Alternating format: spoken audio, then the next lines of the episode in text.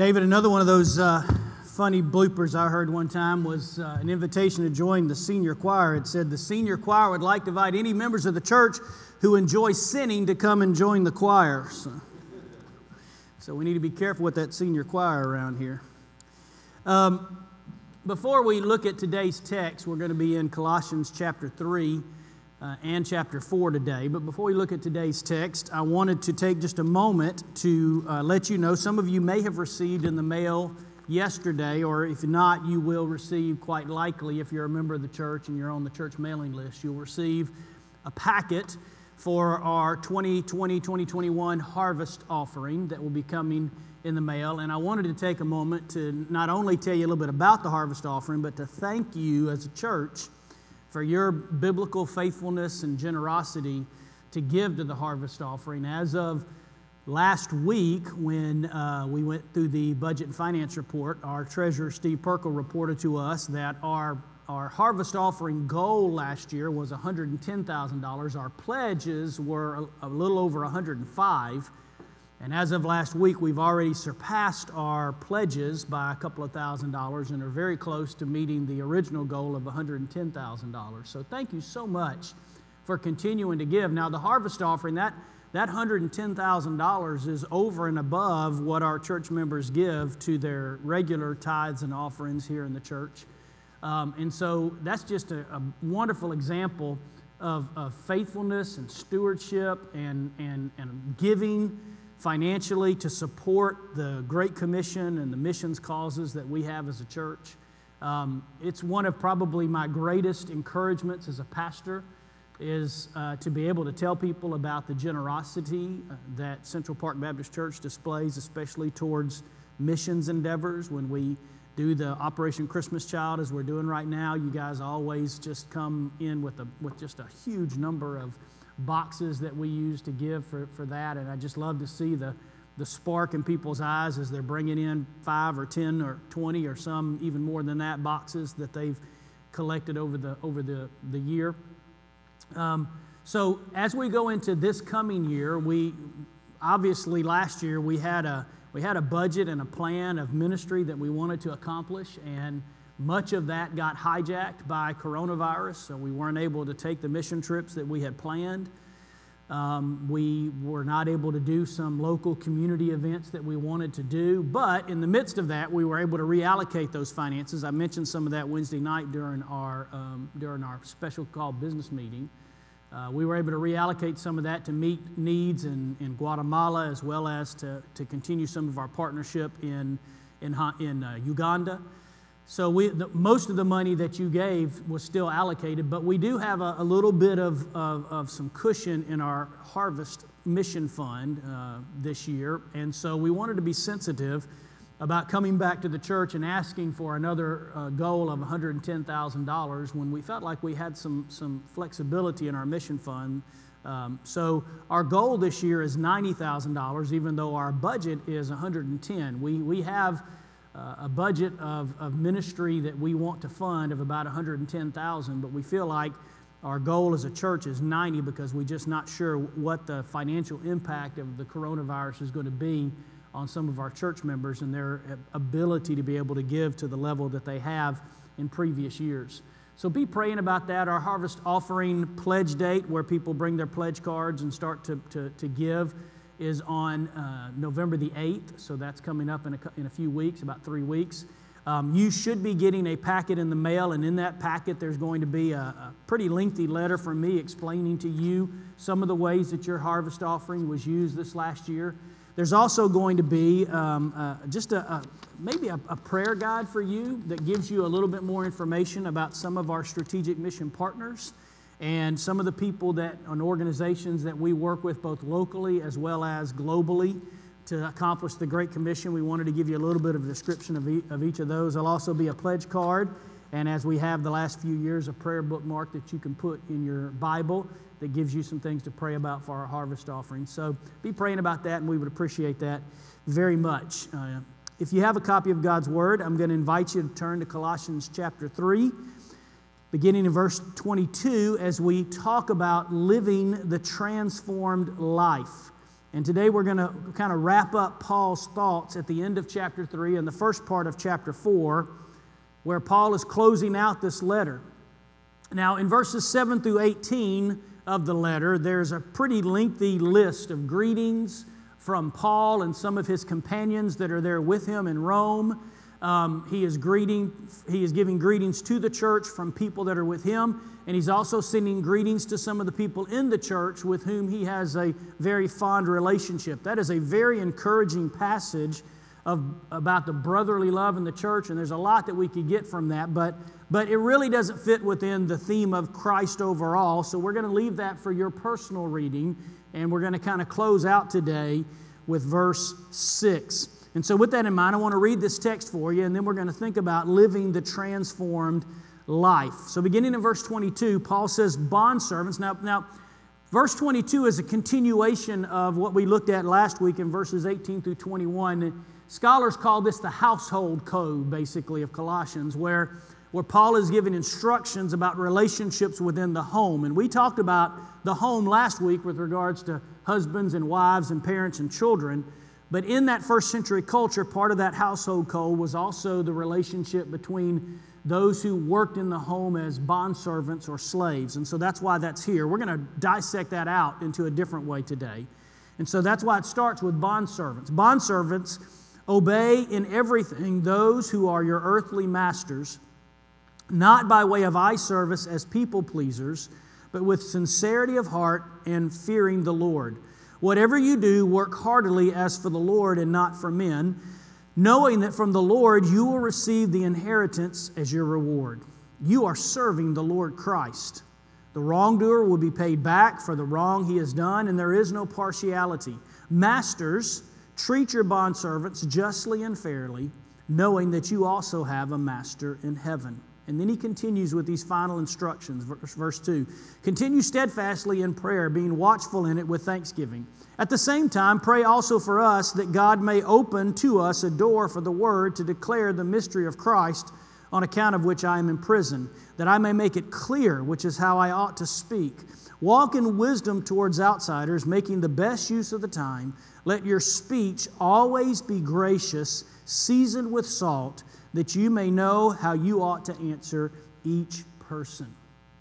So, here we see in this last section really kind of an, an all encompassing picture of what the transformed, Christ centered life looks like within the greater culture. Throughout this letter, we've been saying that Paul's main theme in the book of Colossians is the theme of Christ overall. We've been talking about the supremacy of Jesus Christ in both the creation as well as in the church. This, this idea of the supremacy of Jesus Christ is really kind of encompassed and summed up in the words of Colossians 3:11 that says that Christ is all and in all.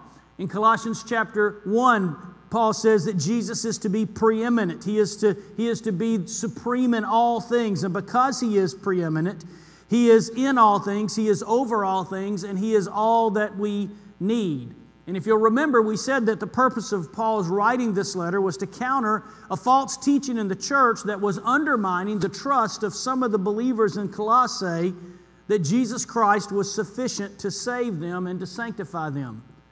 And Paul's point in Colossians is that if Jesus is the person who is described in Colossians chapter 1 verses 15 through 23. If Jesus is the image of the invisible God, if he is the firstborn, the priority over all creation, if he is the agent of creation and the head of the church, if he is the fullness of God made bodily, if Jesus is the agent of spiritual reconciliation between all creation and God the Father. If Jesus is all these things, then Jesus and Jesus alone is our hope for salvation.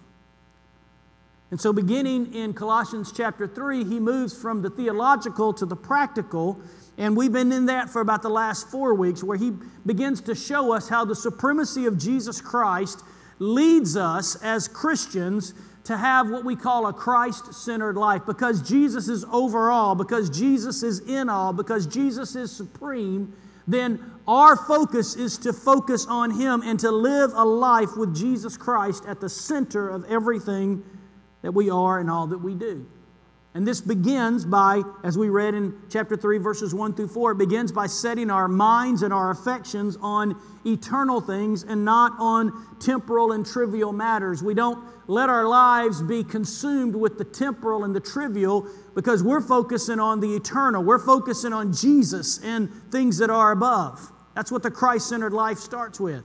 It also means that we put to death the sinful pursuits of the flesh. So things like sexual immorality and impurity and those things that used to mark us as Christians, we're to, we're to, we're to not only isolate ourselves from them, but we're to do violence spiritually against those things. We're to absolutely cut any, any vestiges of the sinful flesh out of our daily practice.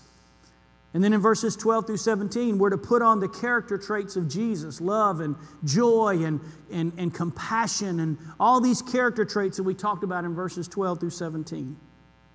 So that's what a Christ centered life looks like personally. And then last week we saw practically what that looks like when we set our hearts and minds on things above, how it affects the relationships with those around us.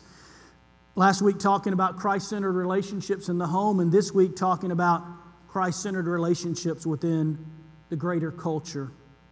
The reality is this that the truth of your theology of Jesus Christ is displayed every day in the way that you treat others.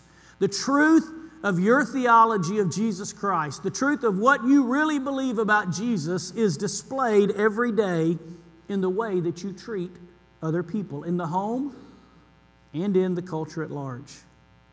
And so today we want to wrap up this series by talking about living the transformed life in our public relationships, both in the church and in the greater culture at large. And as we do, let's understand this that the nature of being a follower of Jesus is that you have undergone a powerful spiritual transformation. The nature of being a follower of Jesus is that something transforming has happened to you. If you have trusted in Jesus for salvation, then biblically, you are not the person you used to be. We see this all over the, the scriptures. We see it in Colossians chapter 3, verse 3, where Jesus said, You have died and your life is hidden with Christ in God. You're, you're, the old you is gone, and whatever is you now is hidden with Jesus. In 2 Corinthians 5 17, Paul said, If anyone is in Christ, he is a new creation. The old has passed away, the new has come. Paul says in Galatians chapter 2 verse 20, I've been crucified with Christ. It is no longer I who live, but Christ lives in me. And the life I now live, I, li- I live by faith in the Son of God who loved me and gave himself for me. We, these passages tell us that it's the essence of belief in Jesus that belief in Jesus transforms us. And so, if it's true that you have been spiritually transformed, then it's also true that you and I are called to be living examples of spiritual transformation to others who do not know Jesus. Now, most of us want to make a difference in our lives. Most of us want to know that when we leave this world, that this world will have been a better place because we were here. Deep down inside, I think most people I know really want to add value to other people. We want to do things that bring value to others' lives. We want to transform the world around us. We want to lead people into a better understanding of God. But the truth I want us to understand today is that if you claim to be a Christian, you are painting a picture to others of what Jesus looks like to you. Let me say that again. If you claim to be a Christian, you are painting to others a picture of what Jesus looks like to you. And so the question is is the picture that you are painting to others something that draws people to Jesus, something that inspires awe and worship of Jesus, or is the picture that you paint to others something that makes people want to avoid Jesus? And unfortunately, in the church, we have both. We have people who, are, who claim to be Christians, who, in the way that they live their lives publicly, their lives have such a, a, an appeal, such a salt and light and a fragrance and aroma that people don't always exactly follow or, or believe everything they believe, but they, their life points people to Jesus. And there are others in the church that, that, quite honestly, the way that we live our lives in public is not a very good picture of the truth of who Jesus is. And so we need to be people who, who live relationally transformed lives. And here's four ways that Paul tells us that we can do that in this text today. Four relationally transformational choices. Four choices that you and I can put in our lives that help to display the truth of who Jesus is in a true way to others. The first of those that Paul talks about is work. And he tells us that we need to work holy. We need to work holy. Beginning in verse 22, I think I put verse 23 there. Beginning in verse 22, Paul says, Bondservants, obey in everything those who are your earthly masters, not by way of eye service as people pleasers, but with sincerity of heart, fearing the Lord. Whatever you do, work heartily as for the Lord, not for men, knowing that from the Lord you will receive your inheritance as your reward. You are serving the Lord Christ. The wrongdoer, will be paid back for the wrong he has done, whether it's a slave or whether it's a master. Whoever will be paid back for the wrong he has done. There is no partiality. Masters, treat your bondservants justly and fairly, knowing that you also have a master in heaven. Now, Paul addresses this segment to slaves and masters, and within our culture, our closest parallel is the workplace, it's the workforce. Now, before we get to Paul's instructions about how we are to work in the workforce, we have to acknowledge something here that is a little bit uncomfortable in our current culture, and that is the language of slavery that's used sometimes in the Bible in this passage. It makes us uncomfortable, and it needs to be better understood by both Christians and by those in the culture who don't really follow Christ, who look at this passage and see a very, a very harsh and, and, and, a, and something that the Bible would, would, would condone, something that we would think of as slavery. In the first century church, it was very common for people to work in the home as what we would call indentured servants.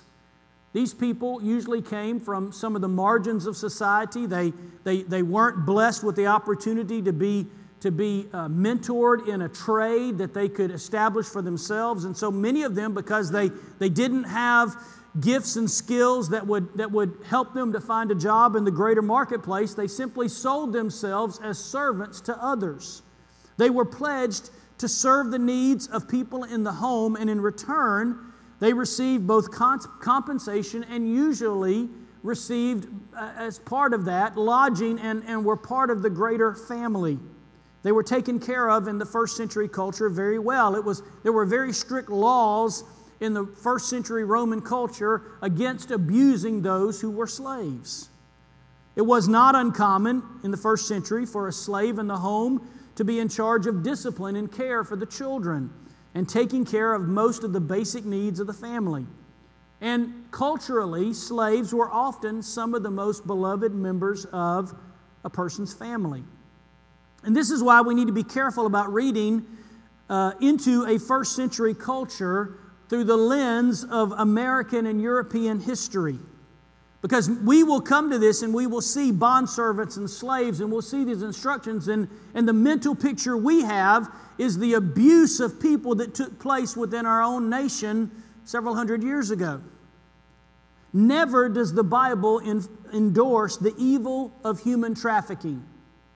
Never does the Bible endorse forced servitude and the mistreatment of others for our personal gain. We need to be clear about that. When we see slaves in the Bible, we need to understand that the slaves that are being talked about there are not the same slavery system that many of us understand from European and American history. We need to understand that indentured servitude was part of the Roman culture in the first century. It was an important part of their economic system. And because of that, Paul wants to address how the gospel of Jesus Christ affects both those who worked as slaves as well as those who were employed to supervise slaves. And so that's why we look at this passage and we understand that we don't have slaves and masters in our culture, but what he's talking about here is that those who worked as servants in the home and those who supervised those servants or employed those servants both have a responsibility with regards to the gospel. And it's really summed up in Colossians 3, verses 23 through 24, that says, Whatever you do, whatever your occupation, whatever you choose to pursue in life as a vocation, as a work, as a way that you're going to expend a tremendous amount of your mental and physical energy, whatever you do, an all encompassing phrase. Whatever you do, work heartily. Work heartily as for the Lord and not for men, knowing that from the Lord you will receive the inheritance as your reward. You are serving the Lord Jesus Christ. These verses establish for us this principle that as followers of Jesus Christ, we are to work holy. They show us that we are to have a Christ centered attitude and approach to work, that we are not to view work as a drudgery to be tolerated we're not to see work as just a means to a paycheck. Instead, we are to understand that if Christ is over all, if Christ is in all, as the scripture says, if Christ is in us and if He has transformed us, we need to understand that if Christ is in all, then work is a part of the image of God that God has given us in Genesis chapter 1. God created us to work and to keep the creation that He placed us in. Work was a part of God's mandate for His children from the beginning. And this idea that somehow or another we're going to go to heaven and we're going to sprout wings and sit on clouds and play harps and drink, you know, Kool Aid the rest of our lives in eternity is not a biblical idea. When we get to heaven, you know what we're going to do? We're going to work.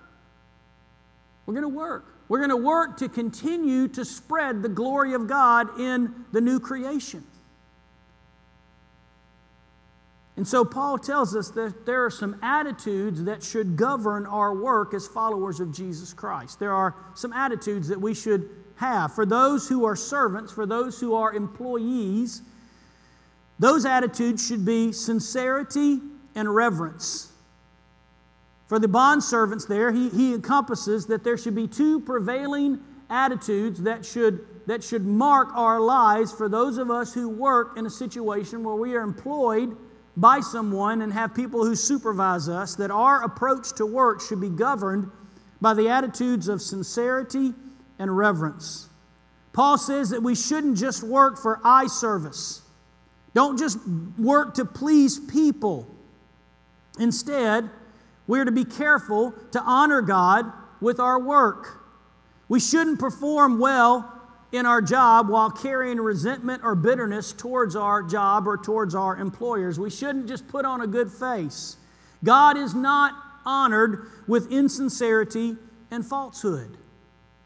Instead, all Christians should approach their jobs with a sense of reverence and a sense of stewardship.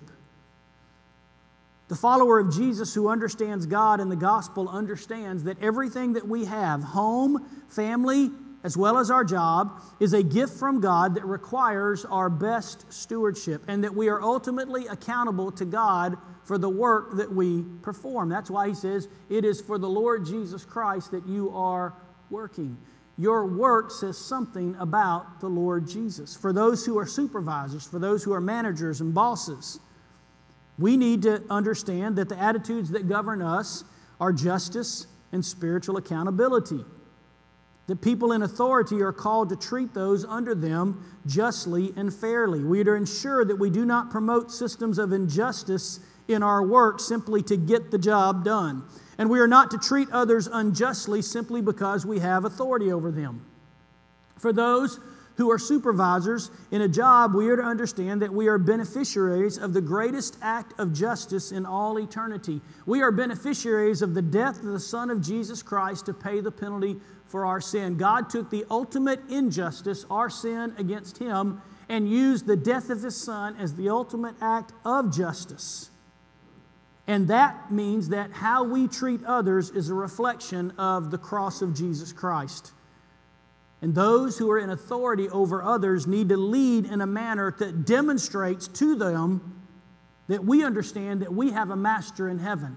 That if you have supervisory responsibility in a job over others, that eventually you will answer to God for the way that you treated others who were under your charge.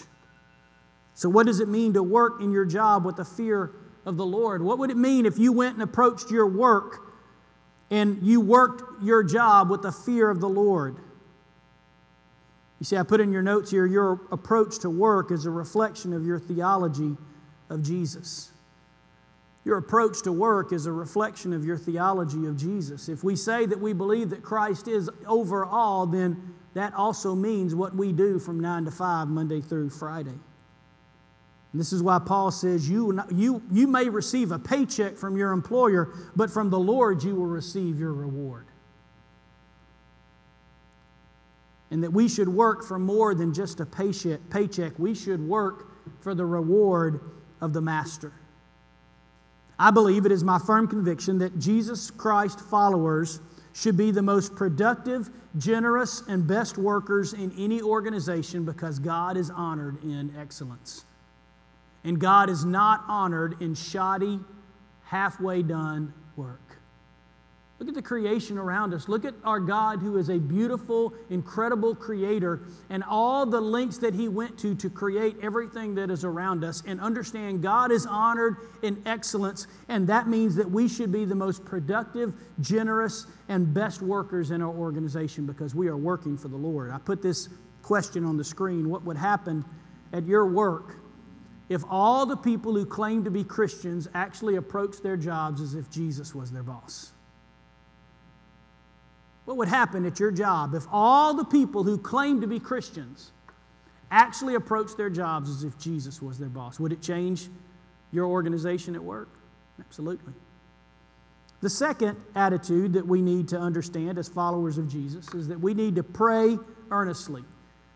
We need to work holy and we need to pray earnestly. Chapter 4, verses 2 through 4 say, Continue steadfastly in prayer, being watchful in it with thanksgiving. At the same time, pray also for us that God may open to us a door for the word to declare the mystery of Christ, on account of which I am in prison, that I may make it clear, which is how I ought to speak. The second decision, or the second key decision that Paul says could change you and the relationships around you, is the decision to become a person of prayer. Paul says that us as followers of Jesus should continue steadfastly in, in prayer. This phrase, continue, suggests that prayer should be a habit, that prayer is the breath of the Christian life. It is the natural conversation between a Christ follower and his God. But unfortunately, prayer is one of the least understood and most neglected spiritual disciplines for most Christians. Most of us allow ourselves to be distracted by the tyranny of responsibility or the fatigue of the week or just simply forgetfulness.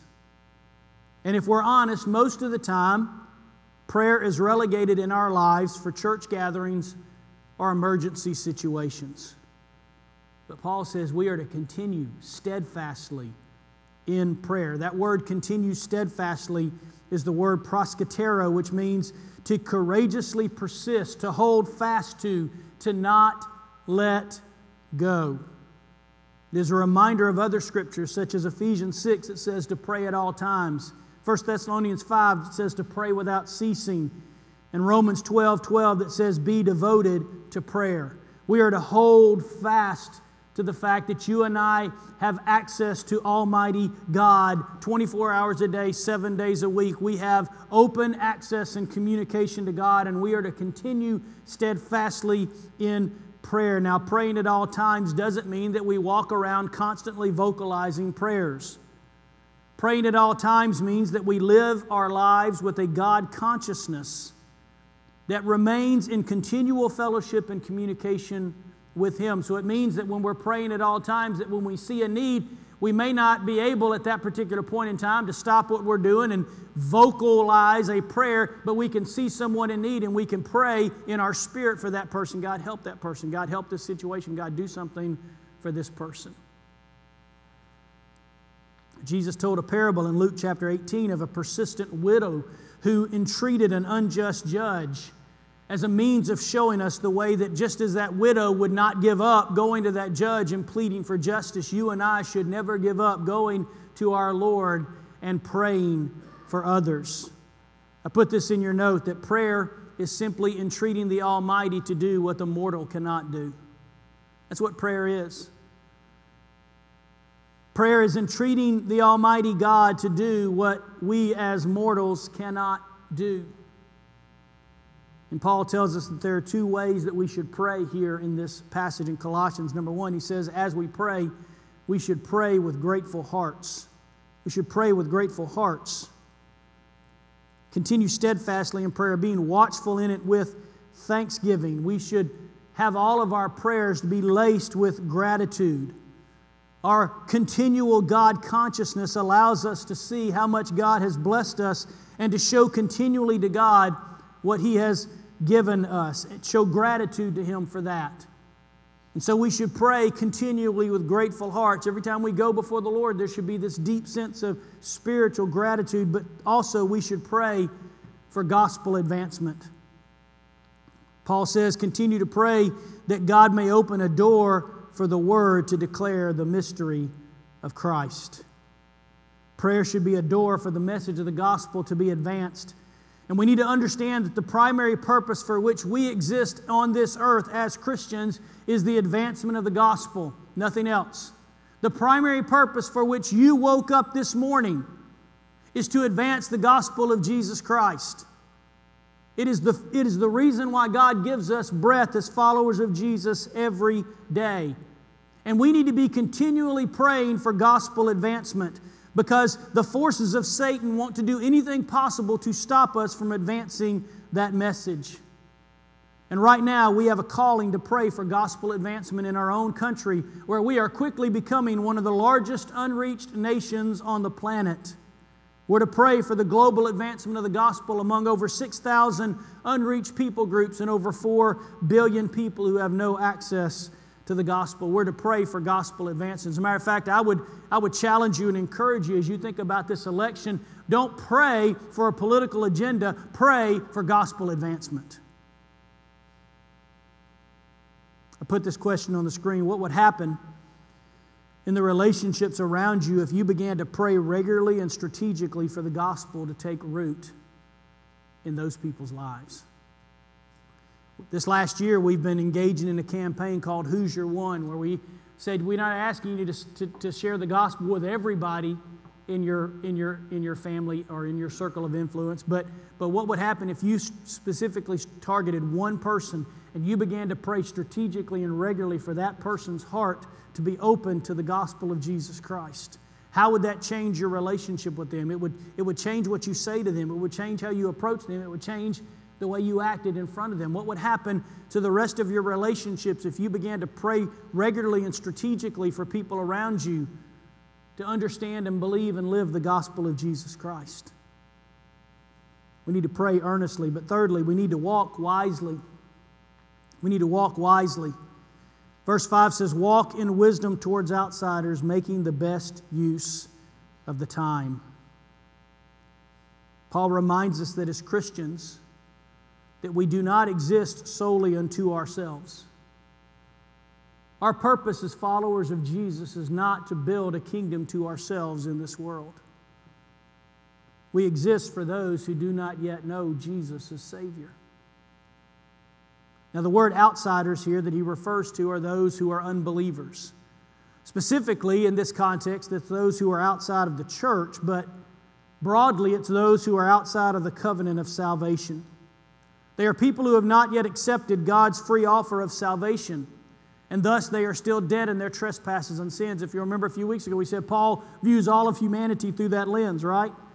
that there's only two groups of people in this world those who are dead in their trespasses and sins, those who are raised with Christ.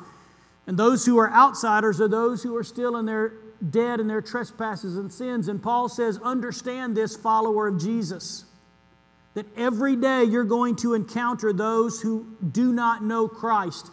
And you need to be wise and careful when you encounter them because they are looking at you and they understand your identification with Jesus and whatever you do gets attached to Him.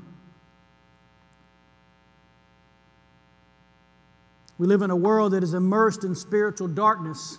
Because there is a lack of light, spiritual light in this world, there is a lack of spiritual illumination. And so, for this reason, people follow the natural inclinations of their heart, which the Bible often characterizes as foolishness. Those who are without Christ operate as fools. Lost people are going to act foolishly. That's not the problem. The problem is when Christian people begin to act foolishly. And I believe that this principle of walking wisely has the potential to completely transform the trajectory of the church in America today. People ask me about my political opinions a lot, and I don't share about politics from the pulpit much. I am going to share next Sunday some things as followers of Jesus regarding this election that we need to be praying for. People talk to me sometimes about what's going on in our culture and what's happening and how bad our world is and how much foolishness in, is in our world. And I tell people all the time, I'm not really concerned about the fools and the lost people in this culture that act foolishly. I'm extremely concerned about the way that Christians are carrying themselves today. I'm extremely concerned about the, the message that we are sending to uh, people who don't know Jesus about the way that we live our lives. And so we need to walk wise in the following areas. Number one, we need to walk wise in the choices that we pursue. In the choices we pursue, especially regarding areas of entertainment and freedom in Christ. There are a lot of areas in the culture that are not always a matter of right and wrong. For instance, should Christians avoid watching all rated R movies? Should Christians always abstain from alcohol? Should Christians always post their opinions on everything? Should Christians follow green earth policies? Should Christians invest in money in companies that support or promote unbiblical values? These are not always black and white matters, and sometimes they are matters of wisdom. I appreciate very much uh, a message I heard from Andy Stanley over 15 years ago now called The Best Question Ever, in which he he said, and we ask ourselves this question in light of my past experiences, my present circumstances, and my future hopes and dreams, what is the wisest thing for me to do? We need to be careful and wise in the choices that we pursue in life. We need to also be wise in the battles that we fight. We need to be wise in the battles that we fight. Even when you are passionate and correct, about a particular political or cultural issue, you need to be wise in how you engage in the dialogue, the debate, and the rhetoric. I think, if anything, we can see over the course of the last four years that it is very possible to be personally right on an issue, but the rhetoric with which you use to talk about it can do more damage than the point itself. We need to be wise in the battles that we fight. We need to remember as Christians that we are citizens of a heavenly kingdom, and the principles and the values that we embrace in that kingdom are the most important. And we must be salt and light in this world in such a way that we increase people's hunger for Jesus and not turn them away. We need to be wise in the battles we fight. We need to be wise in the ways that we react. We need to be careful in an age of outrage and division that we are proactive and not always reactive in our responses. We need to understand that not everything that you think needs to be posted on the internet. And that some of the things that people who profess faith in Jesus post make me cringe. Even myself, I have posted things on the internet that I have later regretted that have caused hurt or harm to others. So we need to be careful about the ways that we react, and we need to be careful in the time that we have been given. Paul says that you and I are to make the best use of the time. In other words, we are called to be stewards of this opportunity that we have. And he reminds us that our days on this earth are numbered and we need to make the best use of our time for God's kingdom. Someone once said to me, The only thing you take to heaven is your faith in Jesus and those that you have influenced for Him here. And so the question is what would happen if you committed this week to live each day as though you were a missionary in a missional context and that all your actions and choices reflected on Jesus and the gospel. What would happen this week if you said, Jesus, I want to be a missionary in a, in a cultural context that, that I understand that every person I come across probably needs to hear about you? It would change the way that you act, it would change the choices that you pursue. I'm almost out of time, so let me say real quickly number four, the fourth relationally transformational choice is that we need to speak graciously. I think that it would be very beneficial for every follower of Jesus Christ to put to memory Colossians chapter 4 verse 6, let your speech always be gracious, seasoned with salt, so that you may know how you ought to answer each person. It's a personally important verse for me because I have done a lot of damage over the years in my personal relationships by the way that I have spoken to others. Paul tells us that the gospel transformation in our heart should affect the speech of the follower of Jesus Christ. And Jesus said that what comes out of our mouths reveals what's really in our heart. So the words that come out of the person who pledges allegiance to Christ should be as gracious as the grace that was shown to us in Christ. I don't have time to read it. James chapter 3 talks about the power of the tongue and that the tongue is a small thing that can set a great forest afire with its, with its power. Proverbs chapter 10, Solomon said, The mouth of the righteous should be a fountain of life, but the mouth of the wicked conceals violence. Proverbs 21 says, Whoever keeps his mouth and his tongue keeps himself out of trouble. In your notes, I put this, I've learned this, that often there's the way we choose to answer others, and then there's the way we ought to answer others. And in my case, a lot of times those things aren't the same. There's the way we choose to answer others, and the way we ought to answer others. And we should never use our speech for the purpose of gossip or cursing or belittling or slandering or hate speech. When we use our speech for criticism, it should always be constructive and it should always be for the purpose of helping someone else and advancing the gospel and the kingdom of God. Perhaps you heard the story one time of a pastor who found himself to be the object of criticism and gossip by one of his church members. This well known lady had heard some information about the pastor and his wife, and she believed that it was her duty to make sure that other church members knew about this information as well. The problem was that the information wasn't true. And the spread of the information grieved the pastor and his wife and hurt their reputation in the church and in the community. When the pastor eventually confronted this faithful church member about her speech, she pledged immediately to apologize and ask, What could she do to help? What can, what can I do? I'm so sorry, Pastor. What can I do? The pastor asked a rather odd question. He said, Do you have a feather pillow at your home? She said, Yes, I do. The pastor said, Go get your feather pillow, go to the downtown court square, cut it open, and throw the feathers up in the air, and then come and let me know when you are done. The woman thought that to be a rather odd request, but she wanted to make amends, so she did as the pastor asked. And when she returned, the pastor said, Now I want you to go back to that square, pick up all the feathers, and put them back in the pillow. To which the woman said, I can't. It's impossible. They've, they've blown all over town by now. And the pastor said, Neither can you stop the damage from careless words that are spoken. The things we say and the way we say them have a great deal to do with the testimony of Jesus Christ to others. And this is why Paul says, Let no corrupting talk come out of your mouth, but only that which is good for building others up, that it may give grace to those who hear it.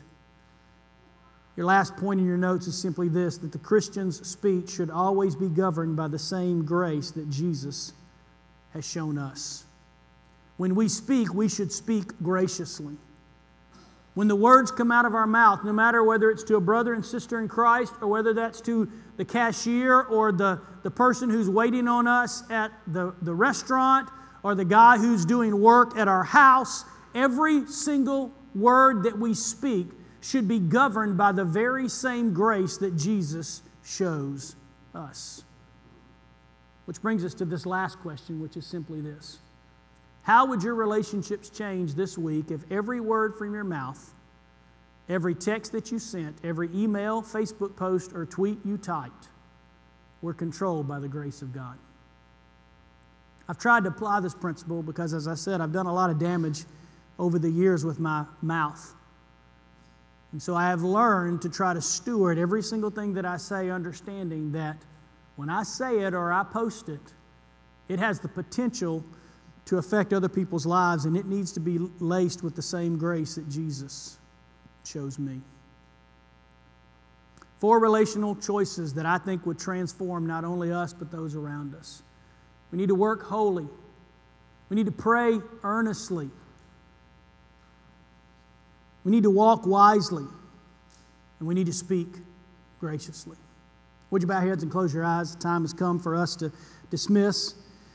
But before we do this morning, I want to ask you that if you've never personally trusted Jesus as your Lord and Savior, you can't live a transformed life. You can't do these things that we're calling you to do because you've never been transformed to begin with.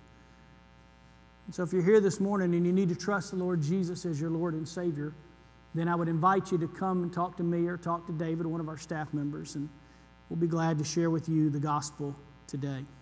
Heavenly Father, I pray this morning that you would help us as followers of Jesus to put these principles into action with regards to the relationships that you send us out to in the broader, broader culture. God, help us to be people who work with a sense of holiness, working for you. Help us to be people who, who pray earnestly. Help us to be people who walk wisely towards outsiders and who speak graciously with our speech seasoned with grace. we pray all these things in Jesus' name. Amen.